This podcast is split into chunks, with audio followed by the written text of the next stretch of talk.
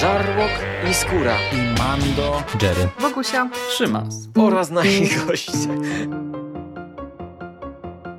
Konglomerat podcastowy. Wasze ulubione podcasty w jednym miejscu. Zapraszamy. Zapraszamy. Zapraszamy. zapraszamy. Zapraszamy.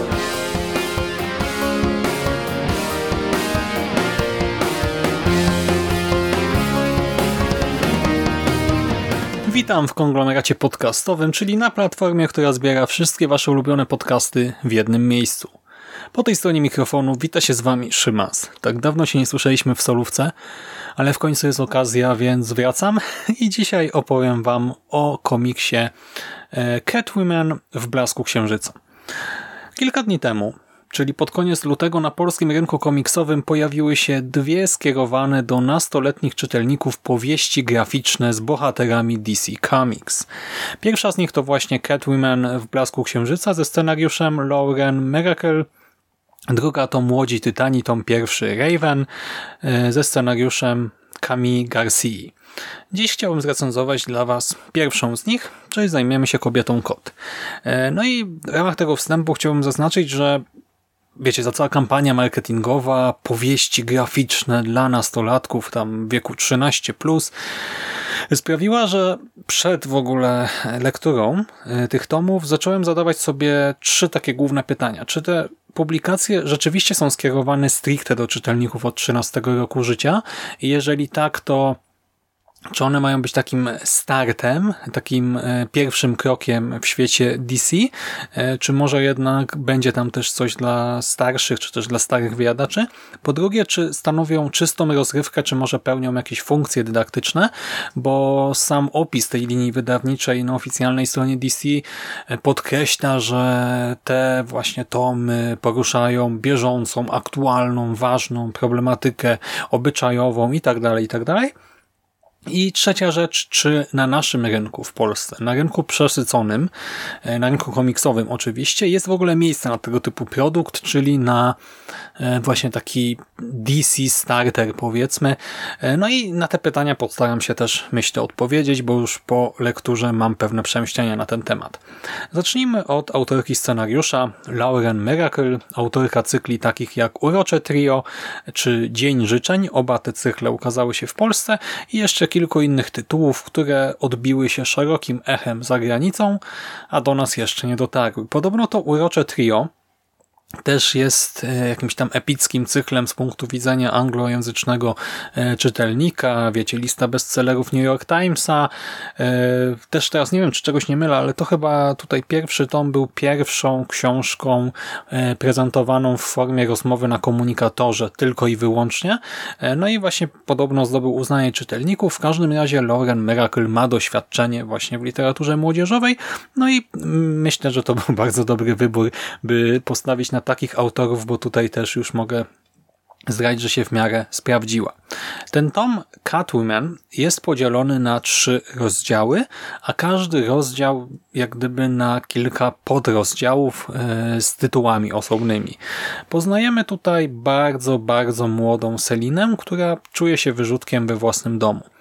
Jej mama regularnie sprowadza do domu nowych mężczyzn, każdy z nich jest inny, ale jednocześnie wszyscy mają cechę wspólną, to znaczy nie nadają się ani na męża, ani na ojca. Tak? No to nie są najlepsi faceci, a po prostu jakieś typki poznane w barze, gdzie pracuje mama Seliny, ale cały czas jest ta rotacja. Tak? Ci mężczyźni się zmieniają, co daje pewną nadzieję na zmianę, na to, że w końcu któryś z nich będzie e, lepszy, no ale niestety nagle okazuje się, że jeden z partnerów mamy zostaje w domu na dłużej i ta nadzieja zamiera. W dodatku trafia akurat na przemocowego alkoholika.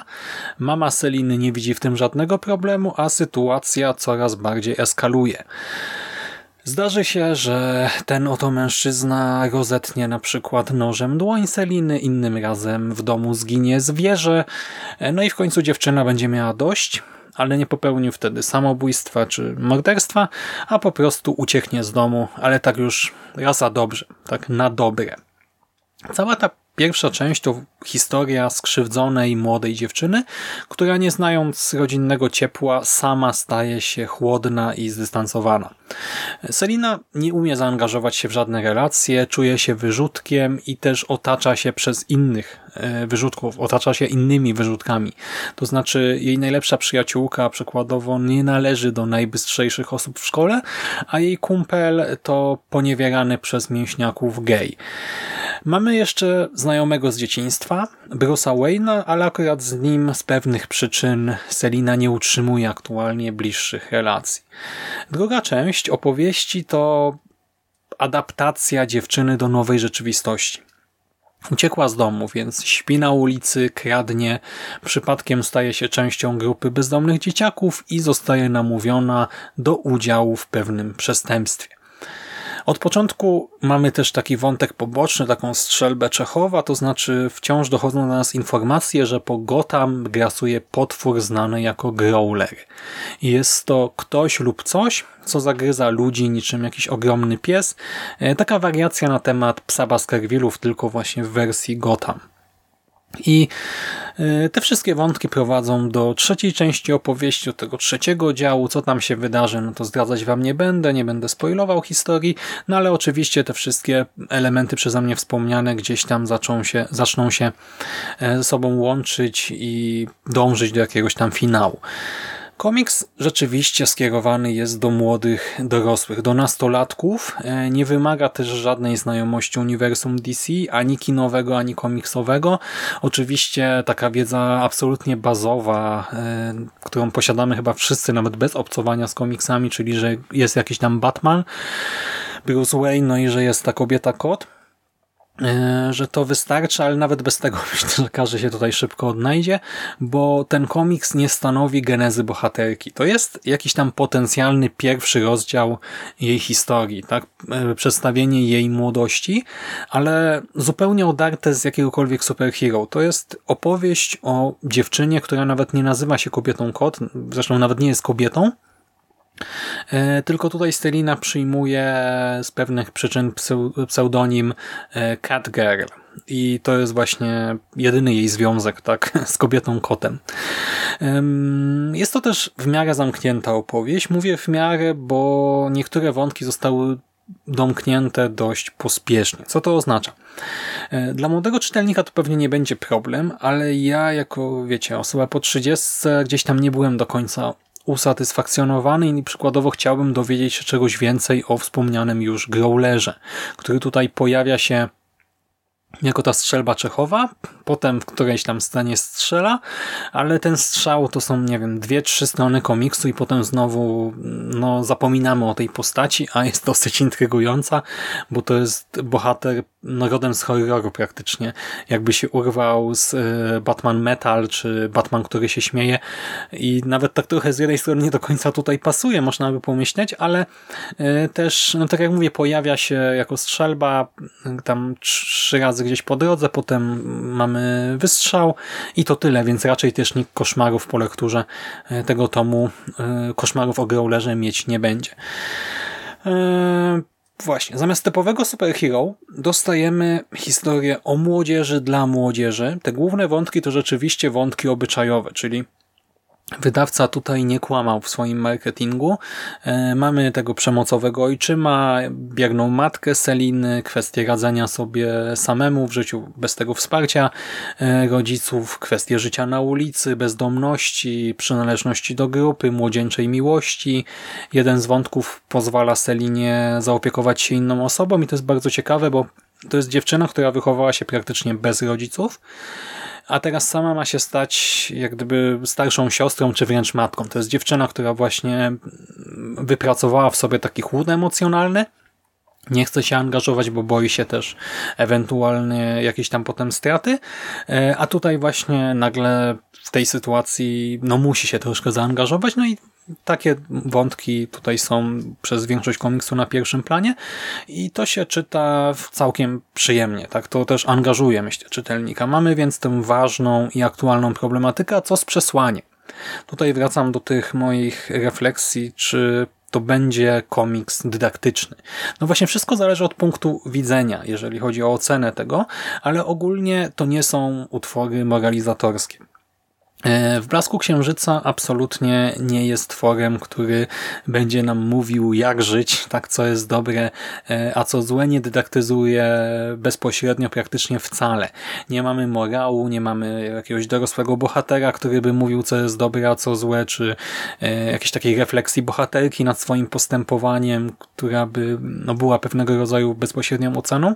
I to jest z jednej strony super, bo taki bezpośredni dydaktyzm mógłby odstraszyć młodych czytelników, mógłby też zwyczajnie nie pasować, bo czasami e, książki dla młodzieży mają dopisane te wszystkie morały tak trochę sztucznie, albo e, ktoś wychodzi z założenia, że napisze opowieść, która będzie miała takie i takie przesłanie, ale potem powieść żyje trochę własnym życiem, przesłanie trochę sobie istnieje obok i to się ostatecznie ciutkę gryzie ze sobą. Nie, tutaj nie ma takich problemów. Poza tym też e, dzięki temu Selina nie musi być wzorową nastolatką.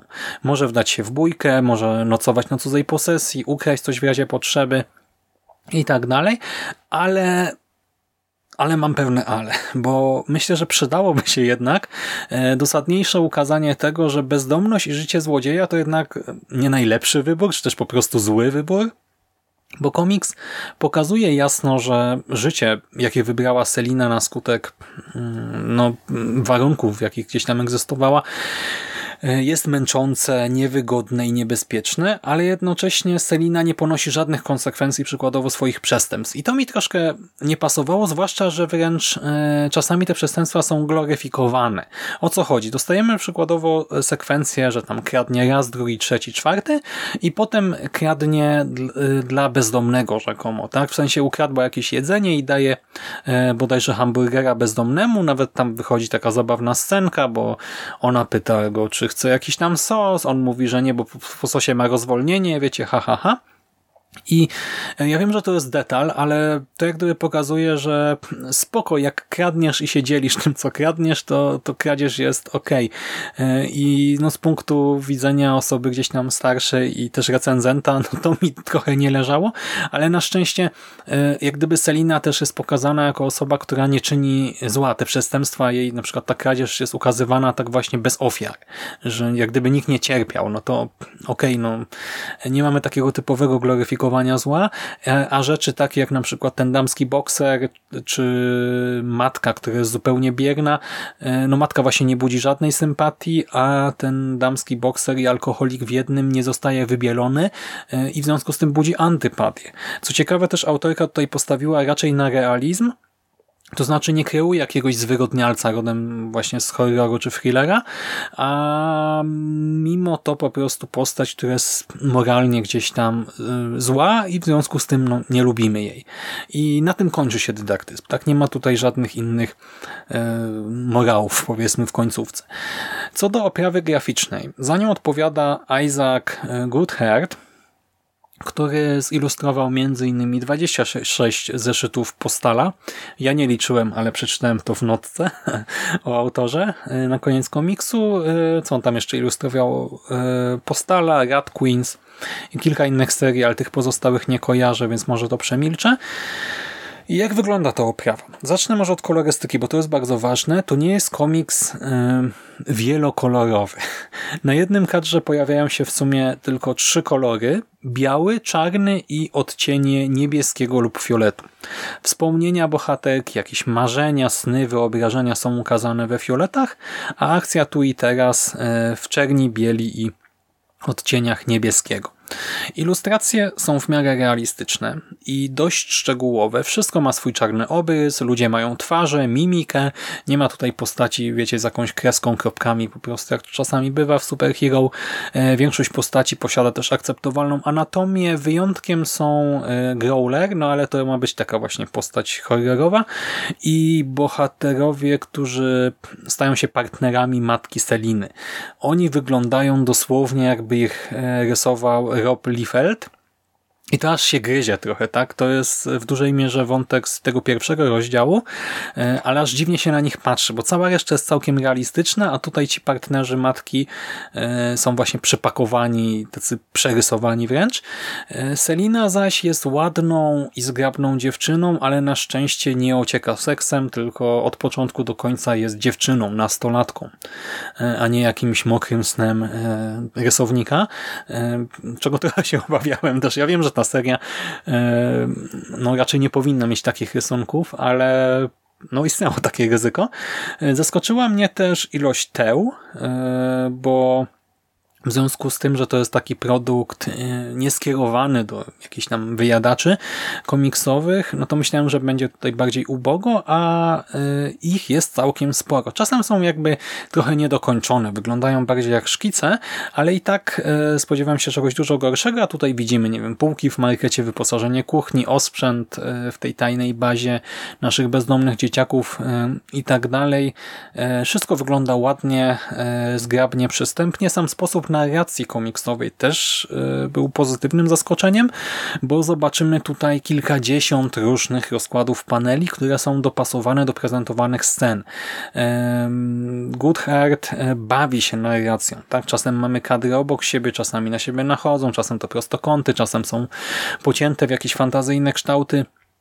Pojawi się kilka ładnych kadrów na całą stronę. To, co mi gdzieś tam w pamięci zapadło, e, to Selina z kotkiem, ekipa dzieciaków przed włamem, czy właśnie Growler, gdy w końcu zobaczymy go w pełnej okazałości. E, no ale wracając do narracji, jest zróżnicowana nie jest rewolucyjna w żaden sposób. Tak, to są wszystko rzeczy, które kojarzymy z innych komiksów, ale właśnie fajnie współgra z historią, zwłaszcza z dynamicznymi scenami, na przykład z parkurem i ode mnie tutaj duży plusik, że to nie zostało jakoś nadmiernie uproszczone, tak, że to nie czyta się tego jak jakiś e, e, komiks w paskach, bo czasami też tak jest niestety tylko że całość jest dynamiczna i naprawdę atrakcyjna wizualnie. Jedyny problem jaki mam to onomatopeje. I to onomatopeje w tej wersji polskiej, bo ewidentnie one zostały dodane cyfrowo w postprodukcji, tak? Odróżniają się bardzo mocno od kadrów, e, wyglądają jak osobna warstwa po prostu czy czcionka, czy osobna warstwa gdzieś tam nałożona sztucznie, e, więc wydaje mi się, że wydawca nie powinien mieć problemu z ich edycją, a Egmont zostawił wszystkie odgłosy w oryginale, co sprawia, że na przykład e, widzimy dziewczynkę z lizakiem w buzi i obok napis sak sak. E, no nie wygląda to najlepiej, szczerze mówiąc. Zobaczymy też jakiś prick, rough, snap, funk, chomp, shake, etc., etc. I pamiętajmy, że odbiorcą mają być osoby, które na co dzień nie siedzą w komiksach i no jak myślę o tym, gdy sam pierwszy raz gdzieś tam sięgałem po komiksy, czy gdy wracałem do nich już nawet e, w tym wieku nastoletnim, E, po dłuższej przerwie, e, no to czasami mnie też te onomatopeje w oryginale, czy właśnie dziwaczne onomatopeje trochę irytowały, no i tutaj te angielskie tak średnio wyglądają. Tak jakby wydawcy się nie chciało po prostu e, chociażby części z nich troszkę przerobić. E, no ale to jest, tak jak mówię, jedyna rzecz, która jakoś tam mnie ubodła. E, komiks też jest miarę ładnie wydany, jak książeczka po prostu. E, miękka oprawa, tak po prostu troszkę utwardzana. E, błyszcząca, całość jest atrakcyjna. Cena okładkowa to 35 zł, tylko 35 zł, cena w sklepie Egmontu 28, no powiedzmy właśnie płacimy 3 dyszki za 192 strony komiksu. Prawie 200 stron e, w tej cenie, myślę, że to jest całkiem fajny deal e, i zwłaszcza jeżeli mamy w domu młodego czytelnika, to moim zdaniem warto. Tak, To ja od siebie polecam. I sam niedługo sięgnę po Raven i myślę, że jeżeli Egmont wyda kolejne tomy, to po nie też. Bo warto wspomnieć, że ta cała seria powieści graficznych, to w ogóle powieść graficzna to jest mocno na wyrost powiedziane, tak? W sensie to jest taki slogan marketingowy w mojej ocenie, który po prostu ma pokazać, że to nie są komiksy, tak? Że ktoś e, stwierdza, że komiksy są B, albo właśnie nie wiem, rodzice nie chcą dziecku kupić komiksu, bo mają jakieś dziwne wyobrażenia o tym medium, no to tutaj mogą kupić powieść graficzną i kupują komiks, ale nazywa się inaczej, tak? Po prostu w innym opakowaniu. E, ale Zgubiłem wątek, co ja chciałem powiedzieć. E, ta cała seria powieści graficznych 13+, e, nie jest częścią aktualnej linii komiksowej DC, czyli właśnie to nijak ma się do tego, co się dzieje aktualnie w komiksach, to istnieje sobie osobno i to się całkiem pięknie rozwija za granicą, bo do tej pory ukazało się już 18 tomów. Te dwa wspomniane przeze mnie, te dwa obecne w Polsce, a dodatkowo ja przepraszam za wymowę, ale e, no żebyście wiedzieli w ogóle, co się ukazało, to y, przeczytam wam te angielskie tytuły. Y, Mera Tidebreaker, Wonder Woman Warbringer, y, Harley Quinn Breaking Glass, Batman Nightwalker, The Oracle Code, Shadow of the Batgirl, Gotham High, Superman Smashes the Clan, The Lost Carnival, Wonder Woman Tempest Toast, You Brought Me the Ocean, Supergirl Being Super, Teen Titans Beast Boy. E, właśnie mówiłem, że ten polski Teen Titans ma numerek jeden, tak? Beast Boy ma numerek drugi, więc docelowo to ma być seria o młodych tytanach. E, Swamp Thing, e, Twin Branches, to mnie ciekawi, tak? Pod Foxbarien też dostanie taki swój tomik. Victor and Nora, Gotham Love Story, House of L, The Shadow Thread. I jeszcze zapowiedziano już pięć kolejnych. Zatana The Jewel of Gravesend, Wonderful Women of History, Whistle a New Gotham City Hero, I Am Not Starfire i Nubia Real One. Więc 16 e, plus 2 plus 5, ile to daje? 23 tomy już. Ja nie wiem, czy w Polsce one trafią wszystkie na rynek. Nie mam bladego pojęcia, ale mam nadzieję, że Egmont wyda przynajmniej wybrane tomy z tej serii, e, bo po część z tych tomów chętnie sam sięgnę e, i jak będę miał jakieś dzieciaki w pobliżu, to też będę się tym z nimi dzielił. No i właśnie, zastanawiałem się, czy jest na to miejsce w Polsce. No właśnie tak i nie, bo z jednej strony jako taki start, czy jako właśnie ten taki myk marketingowy, taki chwyt jak to kiedyś się w kabarecie z tego naśmiewano, e, to myślę, że może zadziałać, tak, żeby kupić to dzieciakom, czy namówić rodziców do zakupienia czegoś takiego. E, spoko opcja. Z drugiej strony, jak tutaj czytałem te tytuły, no to część tych serii no ja nie wiem, czy to się sprzeda w Polsce po prostu, tak, bo E, nie wiem, czy Zatana, Starfire, Nubia, to w ogóle coś mówi takiemu przeciętnemu zjadaczowi chleba w Polsce. E, ale mam nadzieję, że przynajmniej część właśnie z tej serii się u nas ukaże i e, jak przeczytam Raven, to też wrażeniami po lekturze się z wami podzielę. Wtedy już może trochę krócej, no bo już nie będę musiał robić tego wstępu i podsumowania. Kończąc, z pewnymi zastrzeżeniami, tak, raczej właśnie dla młodszego odbiorcy. Dla mnie to jest taka lekturka do zapomnienia yy, i tyle, tak, no jakoś tam miło spędziłem ten jeden wieczór, bo ja to przeczytałem zaraz pierwszego dnia, to otrzymałem paczkę yy, i yy, i tyle. No. Za miesiąc może nie będę o tym pamiętał, ale właśnie jako taki starter od DC bardzo ciekawy koncept i sprawnie zrealizowany.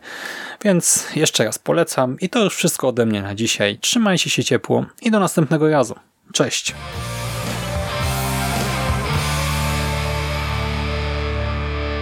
You finished? That's it, man. Game over, man. It's game over. What the fuck are we gonna do now? What are we gonna do?